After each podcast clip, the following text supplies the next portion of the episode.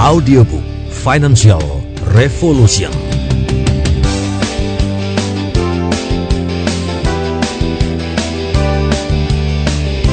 Audiobook Financial Revolution bersama Tung Desem Waringin, eksklusif Indonesia and Tony Robbins, Authorized Consultant.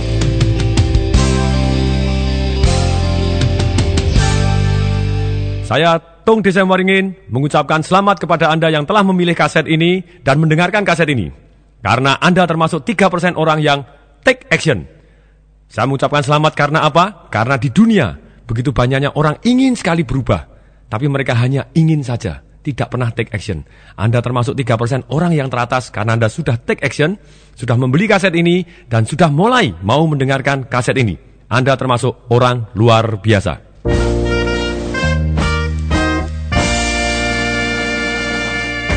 Tahukah Anda bahwa ternyata satu persen orang di dunia itu menguasai 50% uang beredar dan 5% orang di dunia menguasai 90% uang beredar. Saya pernah bekerja di satu bank swasta yang terbesar di Indonesia saat itu. Pada waktu saya short, saya ambil satu persen top nasabah saya, ternyata menguasainya bukan hanya 50%, menguasainya 70% uang yang ada di bank saya tadi. Nah, sekarang pertanyaannya, kalau uang di dunia kita bagi rata, apa yang terjadi? Kita ambil dah, kita bagi rata. Itu yang menyedihkan, ternyata menurut Marshall Silver di bukunya Profit, Power, and Passion, bahwa satu persen orang yang menguasai uang, 50% uang beredar di dunia ini, kemudian kalau dibagi rata kepada uangnya dah, diambil semua kemudian dibagi rata kepada semua orang di dunia, ternyata apa yang terjadi? Yang menyedihkan adalah dalam waktu lima tahun, uang tadi akan kembali kepada komposisi yang semula. Hanya satu persen orang yang akan menguasai 50% uang yang ada di tadi. Nah, apa yang membedakan antara satu persen orang yang menguasai 50% ini atau 5% yang menguasai 90% dibandingkan dengan 95% orang di dunia yang terus berebut dengan 10% uang yang beredar di dunia? Ternyata yang membedakan begini, ketika uang tadi dibagi rata kepada mereka semua, orang-orang yang 95% orang yang menguasai 10% ini, begitu dia terima uang rata, yang membedakan mereka adalah mereka bertanya kepada diri sendiri, mau saya pakai apa ya? Enaknya untuk beli apa ya? Mendadak mereka konsumtif. Tapi yang satu, yang satu persen, yang menguasai lima persen, atau yang lima persen tadi yang ternyata menguasai 90 persen uang yang beredar, begitu mereka terima uang, mereka akan tanya kepada diri sendiri, akan saya apakan ya uang ini, supaya uang ini berkembang biak menjadi lebih banyak lagi. Ini yang membedakan. Dunia berubah, cara cari uang juga berubah. Nah, dalam bab-bab berikut ini, kita akan belajar bagaimana uang, kita bisa mendapatkan uang dengan cara yang lebih cepat dan halal dan akhirnya aman juga. Jadi kaya secara cepat, halal dan aman. Nah, sebelum kita mempelajari bagaimana orang bisa kaya dengan cepat, halal juga aman, saya akan sampaikan dulu kenapa kok orang tidak menjadi kaya. Ini ada beberapa, kalau saya simpulkan sebelumnya ada 11, saya saringkan dalam kesempatan ini saya saringkan hanya tiga. Kenapa orang tidak menjadi kaya?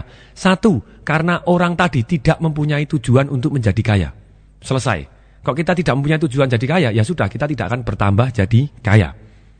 Yang kedua, orang mempunyai keyakinan yang salah tentang kekayaan. Atau mereka tidak mempunyai keyakinan bagaimana dia bisa jadi kaya. Jadi kesalahannya di keyakinan.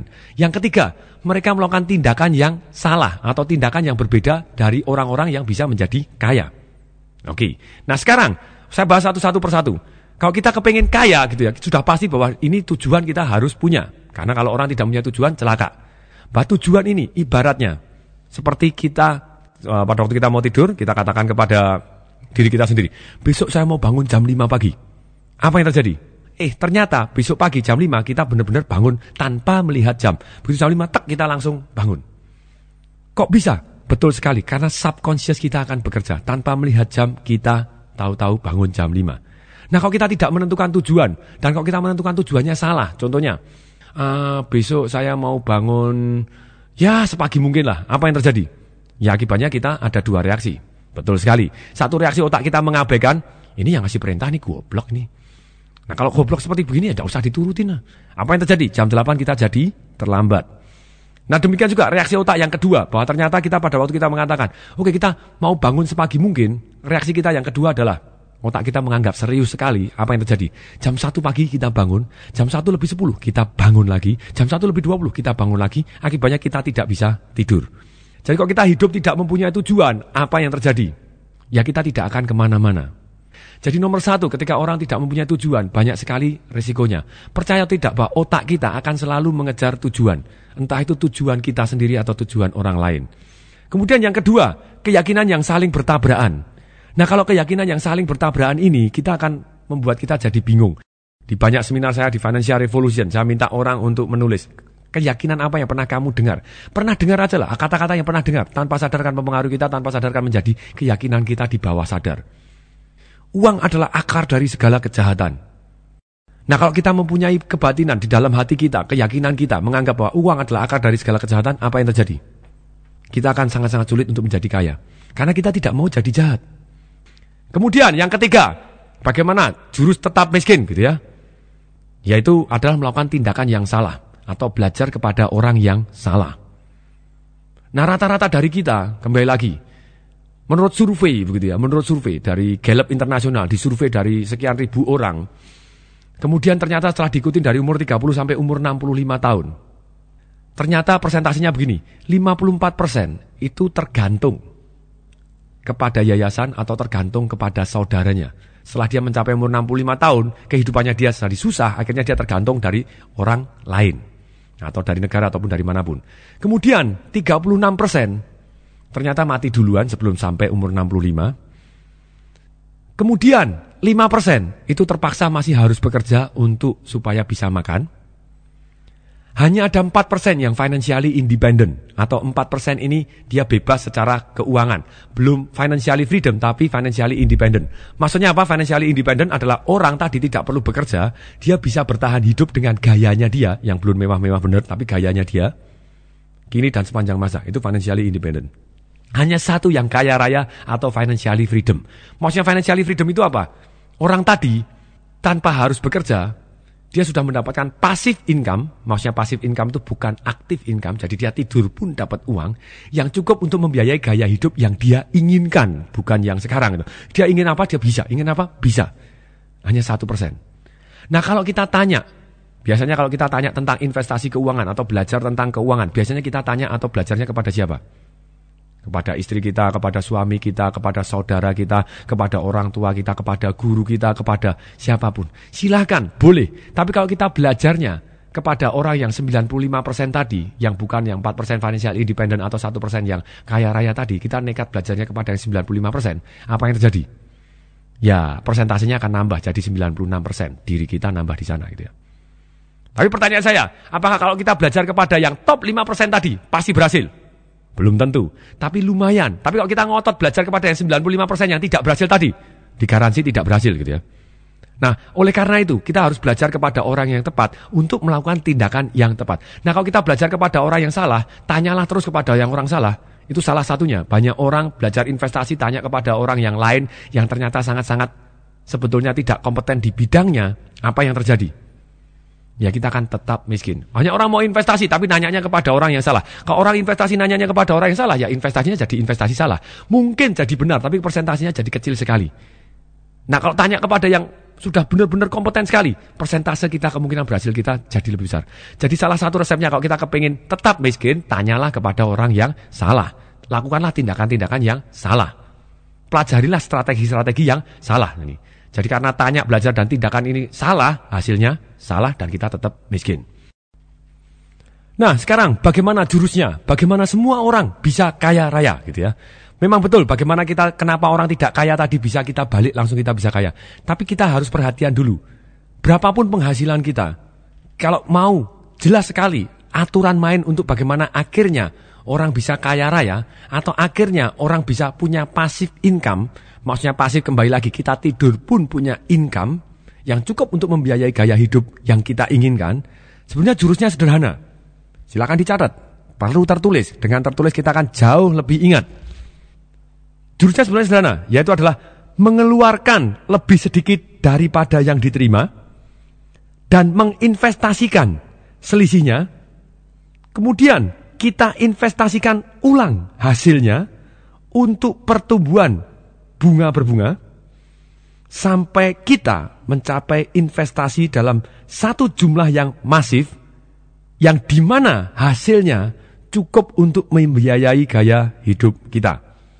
Jadi bagaimana kita harus mengeluarkan selalu, harus mengeluarkan lebih sedikit daripada yang diterima dan menginvestasikan selisihnya dan menginvestasikan ulang tadi hasilnya dari selisihnya yang tadi untuk pertumbuhan bunga berbunga sehingga kita mencapai satu investasi dalam jumlah yang masif sehingga investasi yang masif tadi menghasilkan satu bunga atau satu hasil yang cukup untuk membiayai gaya hidup kita dengan atau tanpa kita terlibat di dalamnya. Sebenarnya ilmunya yang sangat-sangat sederhana untuk bagaimana kita bisa kaya. Nah kemudian kalau dalam ilmu science of getting rich, bagaimana secara ilmiah kita bisa menjadi kaya raya? Sebenarnya science of getting rich, orang yang kaya atau science of getting success, atau science of getting promotion, science of getting what we want, secara ilmiah, sebetulnya bisa disimpulkan hanya dengan tiga saja. Orang yang sukses, orang yang kaya, orang yang apa pun gitu, yang mencapai dari impiannya dia bergerak dari tidak kaya menjadi kaya, orang yang tidak sukses menjadi sukses, ada pergerakan, ada perubahan tadi. Sebenarnya resepnya hanya tiga ini. Satu adalah orang tadi think in the certain way, berpikir dengan cara tertentu. Kemudian yang kedua, feel in the certain way. Yang ketiga, act in the certain way. Bahwa apa pun di dunia, akan dijelaskan satu persatu, apa pun di dunia yang kita mulai dari adalah dari think. Jadi apa pun yang di dunia ini, kalau misalnya ada air condition, ada handphone kita, ada televisi yang akhirnya jadi tipis, ada pesawat luar angkasa, ada gedung, semua yang kita pakai, semua yang ada di lingkungan ini, tadinya tidak ada. Kok bisa ada? Karena tadi ada satu orang atau banyak orang yang think in the certain way. Think in the certain way ini bagaimana? Kalau kita mau sukses dan luar biasa, kita harus mempunyai satu goal, tujuan. Kita think, oke okay, saya maunya ini. Dan dia bisa bayangkan secara detail Contohnya, Akio Morita, pemilik Sony. Ketika dia datang di research and developmentnya, dia bawa cuman ide, bawa ide dengan bunyinya begini. Saya mau membuat tape sebesar ini, tape recorder sebesar ini. Lebarnya 10 cm, eh, panjangnya 12 cm, tebalnya cuma 2 cm. Saya mau segini. Bagian riset and developmentnya bilang, wah tidak mungkin Pak, ini mana bisa, mana bisa, tidak bisa. Oke, dia jawab, find the way or create new one. Cari caranya atau ciptakan sendiri caranya. Pokoknya saya mau begini. Karena ada orang yang berani dengan fix, dia mau persis detailnya seperti ini. Akhirnya terjadi. Jadi salah satu tujuannya kembali lagi, kalau kita think in the certain way itu adalah kita harus memikirkan secara detail. Fokus kepada hal yang kita inginkan. Nah kalau kita tidak cukup jelas dan tidak cukup sering untuk mengulangi apa yang kita impikan, goal kita akan jadi buram dan kita akan jadi loyo. Jadi tugas kita think in the certain way bahwa kita sebetulnya sampai boleh dikatakan kalau kita bisa tidur, makan, eh, -e pun di belakang kita bayangkan impian kita gitu ya. Itu akan mempermudah kita untuk mencapai apa pun yang kita inginkan. Di seminar saya gitu ya, sering kali saya ajarkan orang untuk merubah pikirannya dari yang kondisinya sekarang dengan menggunakan satu Swiss pattern. Maksudnya Swiss pattern itu apa? Bayangan kondisi kita sekarang yang mungkin tidak kita inginkan. Entah misalnya rumah kita yang jelek, mobil kita yang jelek, atau rekening kita yang ceritanya tinggal 20 ribu padahal masih tanggal muda misalnya begitu ya. Nah kita yang tidak ingin seperti itu bagaimana kita rubah tangan kiri kita di depan mata kita kemudian kita bayangkan yang kondisi sekarang Kemudian tangan kiri ini kita akan tabrak dengan tangan kanan kita gitu ya dari bawah kita akan tembuskan ke atas, bus piar begitu ya. Kemudian gambar yang tidak kita inginkan tadi pecah, langsung kita tangan kanan di depan mata, langsung kita bayangkan sesuatu hal yang sangat kita inginkan, rumah yang kita inginkan secara detail, mobil yang kita inginkan, jumlah rekening yang ada di jumlah rupiah atau jumlah angka yang ada di rekening kita. Apa yang terjadi? Dari survei saya, pada waktu saya Bayang saya minta orang membayangkan dari 20 ribu rupiah. Wus, piar! Langsung 20 ribu rupiahnya pecah-pecah. Langsung tampak di depan mata kita. Rekening kita sebesar 10 miliar. Ternyata 80% tidak bisa membayangkan angka 10 miliar. Atau sangat-sangat kesulitan membayangkan angka 10 miliar masuk di dalam rekeningnya dia. Nah pertanyaannya, nah kalau membayangkan pun tidak bisa, bagaimana kita bisa dapat? Saya sendiri secara pribadi pertama kali untuk bus biar bayangkan 10 miliar sulit setengah mati begitu ya. Tapi begitu sampai akhirnya saya ambil buku tabungan saya dan kemudian pada waktu buku tabungan saya saya tulis angkanya dengan ballpointnya 10 0 0 0 0 0 0 dan 0 0 0 saya pandangin terus. Dan bahkan saya tulis begitu besarnya di papan tulis. Sebelum tidur sebelum uh, turun dari ranjang selalu saya lihat apa yang saya impikan saya impikan begitu ya. Pertama kali angkanya belum sebesar itu gitu ya, masih ada yang lebih kecil. Nah, tapi dalam hal ini pada waktu saya mulai bisa membayangkan dengan jelas di kepala saya, mendadak saya temukan peluang-peluangnya. Masih ingat? Kalau kita mau bangun jam 5 pagi mendadak kita, eh tahu-tahu jam 5 pagi bangun. Demikian juga ini, mendadak subconscious kita menemukan peluangnya. Ih, ini peluangnya. Oh, ini peluangnya. Saya harus melakukan ini, saya harus melakukan ini. Saya harus belajar kepada ini. Mendadak peluangnya karena saya bisa bayangkan dengan sangat jelas yang saya mauin. Nah sebetulnya cara swiss pattern ini pada yang tidak kita inginkan kemudian bus biar jadilah yang kita inginkan tadi. Ulang 30 kali satu hari gitu ya. Kalau bisa ribuan kali saya membayangkan sudah ribuan kali dan yang kita bisa bayangkan otak kita cenderung akan mendapatkan. Asal pada waktu kita bayangkan dengan total bulat detail yang kita mau. Nah, jadi kita harus think dengan tujuan yang sangat-sangat detail, sangat-sangat jelas. Nah, banyak orang pada waktu menentukan tujuan, oke tugasnya sekarang, kita harus menentukan tujuan kita. Tujuan kita betul harus S-nya harus spesifik tadi harus sangat jelas. M-nya betul harus measurable. Singkatannya smart gitu ya. A-nya biasanya achievable kalau saya enggak gitu ya. A saya A saya ganti sendiri antusiasable. Nah maksudnya antusiasable ini bagaimana? Kebanyakan orang menentukan goal sedemikian besarnya akibatnya dia sudah tidak antusias lagi, jadi malah jadi loyo, jadi tidak percaya lagi, jadi tidak semangat. Nah kalau atau ada orang yang menentukan goalnya itu demikian kecilnya jadi nyepelein, ah tidak usah lah, tidak harus, tidak apa-apa lah itu. Nah, itu yang terjadi kalau kita menentukan goalnya yang tidak membuat kita antusias, kita celaka. Jadi goal ini tidak boleh terlalu besar sehingga malah membuat kita takut jadi loyo, tidak boleh terlalu kecil sehingga kita nyepelein gitu ya. Tapi goal ini harus membuat kita antusias. Walaupun untuk membuat kita antusias bisa jadi kita besar dan menurut orang lain tidak achievable, mana urus. Karena semua pencapaian yang ada di dunia saat ini tadinya 10 tahun yang lalu, 30 tahun yang lalu juga tidak achievable. Jadi smart tadi spesifik, M-nya measurable, A-nya enthusiasable gitu ya. Kemudian R-nya biasanya orang realistik. Ya kembali lagi, terserah kalau saya bukan realistik gitu ya. Ini mah harus result oriented. Maksudnya result oriented itu apa? Ya goalnya kita pengen punya uang apa? Berapa silakan. Tidak bisa goalnya, oke saya akan bekerja lebih rajin lagi. No way gitu ya. Jadi goalnya itu angkanya, bukan prosesnya dulu gitu ya. Bagaimana kita mencapainya nanti dulu itu, tapi sekarang kita harus secara result oriented R-nya. Jadi resultnya mana? Ini goalnya, ini angkanya. Jadi bukan prosesnya itu, tapi detail akhirnya yang saya mau apa. Kemudian T-nya, smart gitu ya, T-nya juga timely, pasti harus ada jangka waktunya. Jangan khawatir, kebanyakan orang takut menentukan waktunya segini, karena takut tidak terkabul. Tenang aja gitu ya, Tuhan mungkin menunda, tapi tidak menolak kok.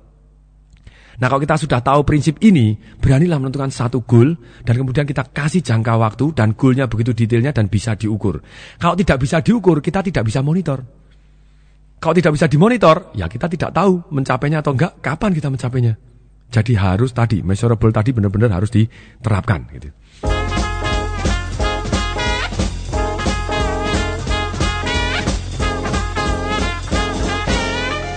Tadi tujuan, sekarang kita masuk ke keyakinan. Sekarang bagaimana kita bisa mempunyai keyakinan yang mantap, bulat, kongruen untuk menuju kaya, untuk menuju keuangan yang baik, menuju pasif income yang dahsyat. Nah caranya tadi, pertama kali kita harus tulis dulu. Jadi silakan sekarang tulis, hentikan tape ini. Begitu saya bilang hentikan, tolong dihentikan gitu ya. Oke, keyakinan-keyakinan saya selama ini yang menghambat apa? Silakan ditulis. Oke, berhenti.